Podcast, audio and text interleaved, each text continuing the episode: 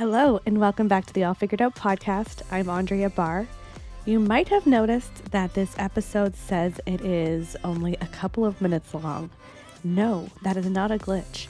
But what this actually is, is it is a call for you to go over to a podcast that I religiously listen to and check out an episode that I was actually interviewed on by my business coach and somebody who you've already heard from on this podcast being interviewed, Danielle Wiebe of Business Babes Collective.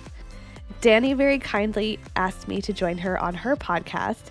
And in doing that, she reminded me that I would love to have her on my podcast. So we did what they call the podcast swap.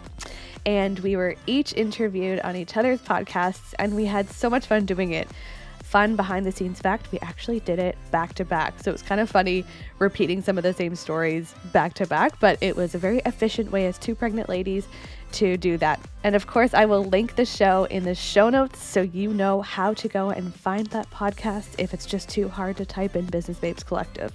So, what are you going to get if you go over there and listen to this episode? You're going to hear again my career story, but actually more from the entrepreneurial side of things. So, given that Danielle Wiebe is a business coach and she has a community for women in business, women entrepreneurs, she interviews me and asks kind of about the transition from corporate into entrepreneurship, what it looks like now, who I serve, and we kind of just go all over the place. So it was a really lovely conversation, really fun to be interviewed by her.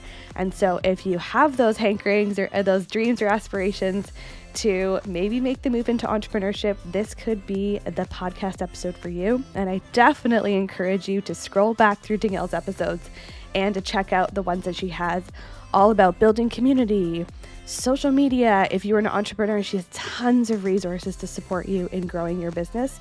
And if you're not an entrepreneur, it's actually still really interesting to hear some of the career stories of the people who she has interviewed.